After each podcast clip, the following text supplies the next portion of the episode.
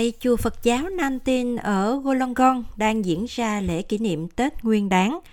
Bắt đầu từ ngày 10 tháng 2 và được tổ chức trong 15 ngày, lễ hội thu hút sự tham gia của mọi người từ khắp nơi trên nước Úc. Happy Lunar New Year! Xin niên khai lạ!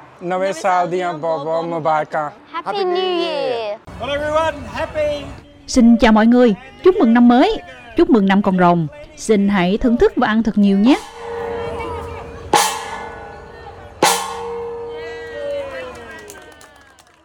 Thị trưởng của London, ông Gordon Bradbury, người khởi xướng sự kiện này, nói với SBS News rằng các lễ hội là một phần quan trọng của nước Úc, một xã hội đa văn hóa. Theo quan điểm của tôi, các lễ hội góp phần giúp cuộc sống của chúng ta thêm phong phú với những quan điểm khác nhau và cách tiếp cận khác nhau. Và đặc biệt hơn, đây là cơ hội để ăn mừng và thưởng thức ẩm thực châu Á, cũng như làm những điều khác biệt hơn một chút so với truyền thống châu Âu. Những người tham gia lễ hội cho biết, It's just bring people together like you can Lễ hội giúp gắn kết mọi người lại với nhau, như những gì các bạn đã thấy hôm nay. Mọi người từ mọi quốc tịch khác nhau đến đây và thật tốt khi nhìn thấy mọi người xích lại gần nhau hơn.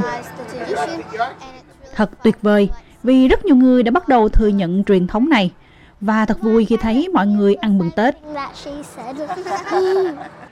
Đối với nhiều cộng đồng Đông Á thì Tết Nguyên đán là thời điểm quan trọng trong năm, được xem là cơ hội để bắt đầu lại từ đầu, suy ngẫm và dành thời gian cho gia đình và những người thân yêu. Jie Jung Lo là giám đốc trung tâm lãnh đạo người Úc gốc Á của Đại học Quốc gia Úc ANU. Ông Lo cho biết các truyền thống như tụ tập cùng gia đình trong đêm giao thừa là một phần quan trọng trong quá trình trưởng thành của ông với tư cách là một người Úc gốc Hoa. um, Lunar New Year now is very much Tết Nguyên đán bây giờ rất đa dạng, mang tính toàn diện. Nó đại diện cho cộng đồng người Úc gốc Á đa dạng mà chúng ta có ở Úc. Và thật tuyệt khi thấy lễ hội này cũng được những người Úc không phải gốc Á đón nhận. Những người Úc có nguồn gốc khác nhau by other um, Australians from different backgrounds. Năm 2024 là năm con rồng, được xem là năm đặc biệt vì rồng là sinh vật thần thoại duy nhất trong số 12 con giáp trong cung hoàng đạo Trung Quốc. Nổi tiếng với sự lôi cuốn và tràn đầy sự tự tin, những người sinh năm rồng được cho là có khả năng thể hiện bản thân mình ở bất cứ nơi đâu. Ông Lô cho biết nhiều trẻ em, trong đó có ông, lớn lên đã học được truyền thuyết về cung hoàng đạo Trung Quốc do người xưa kể lại. Khi nói đến việc hình thành các cung hoàng đạo Trung Quốc, Ngọc Hoàng, vị hoàng đế của thiên cung trong văn hóa Trung Quốc, đã ra lệnh tập hợp tất cả 12 sinh vật trên trái đất và khởi xướng một cuộc chạy đua giữa các loài động vật.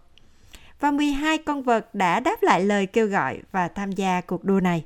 Now, legend says that the dragon. Truyền thuyết kể rằng con rồng dường như đã đến muộn, không dậy đúng giờ và đến cuộc đua muộn. Vì vậy, nó chỉ đứng ở vị trí thứ năm khiêm tốn. Khi tôi còn là một đứa trẻ, tôi tự hỏi tại sao rồng lại đứng thứ năm trong lịch, xét theo thứ tự, bởi vì nó là một sinh vật thần thoại, có sức mạnh vô cùng to lớn. Rõ ràng là rồng có thể bay, có thể thay đổi thời tiết, nên rồng có một nét riêng biệt. Rồng có lợi thế thu hút sự chú ý nhờ sự hiện diện của nó trong các cung hoàng đạo. Đây cũng là một năm đặc biệt đối với những người sinh năm 1964 do tính chất kết hợp giữa con giáp rồng và hành mộc. this year for people uh, turning 60. Năm nay, đối với những người bước sang tuổi 60, sẽ là một năm rất đặc biệt đối với họ, bởi vì đây là lúc họ thể hiện trọn vẹn cung con giáp của mình. Tôi đoán đối với tất cả những người không phải sinh năm rồng, đây là cơ hội để chúng ta tìm hiểu về những gì mà năm thìn sẽ mang lại, bởi vì nó có thể có lợi hoặc bất lợi cho bạn, tùy thuộc vào con giáp của bạn là gì. Mặc dù truyền thống của cộng đồng người Đông Á ở hải ngoại có khác nhau, nhưng người ta thường mặc quần áo màu đỏ, làm bánh bao hoặc cho tiền trong bao lì xì hoặc là phong bì màu đỏ. For me, you know, um, the family gathering at the Lunar New Year. Đối với tôi, buổi họp mặt gia đình vào đêm giao thừa luôn là sự kiện lớn nhất và sau đó chúng tôi sẽ đi thăm và chúc mừng năm mới các thành viên khác trong gia đình trong suốt 15 ngày. Khi chúng tôi còn nhỏ, chúng tôi nhận được tiền lì xì và để dành trong những con heo đất. Nhưng khi bạn trưởng thành, kết hôn, bạn không còn được lì xì nữa, nhường lại cho thế hệ trẻ kế tiếp. Ông Lô, cựu ủy viên Hội đồng Đảng Lao động, cũng đang đề xuất cho phép nhân viên đổi thời gian nghỉ phép cho các ngày lễ truyền thống như Giáng sinh, các lễ kỷ niệm có liên quan đến văn hóa của họ như là Tết Nguyên đán. So I'm in support of the idea of Tôi ủng hộ ý tưởng xem Tết Nguyên Đán là ngày nghỉ lễ cũng như các lễ hội văn hóa khác như Diwali, Eid, Hanukkah. Nó cũng cho phép chúng tôi gửi một thông điệp rất tích cực rằng chúng tôi thực sự là một xã hội đa văn hóa và một đất nước đa văn hóa thành công. Trong khi Tết Nguyên Đán có thể góp phần tạo nên sự gắn kết xã hội rộng rãi hơn, thì tiến sĩ Shanti Robertson, giáo sư tại Đại học Western Sydney cho biết đây không phải là liều thuốc chữa bách bệnh cho những vấn đề lớn hơn.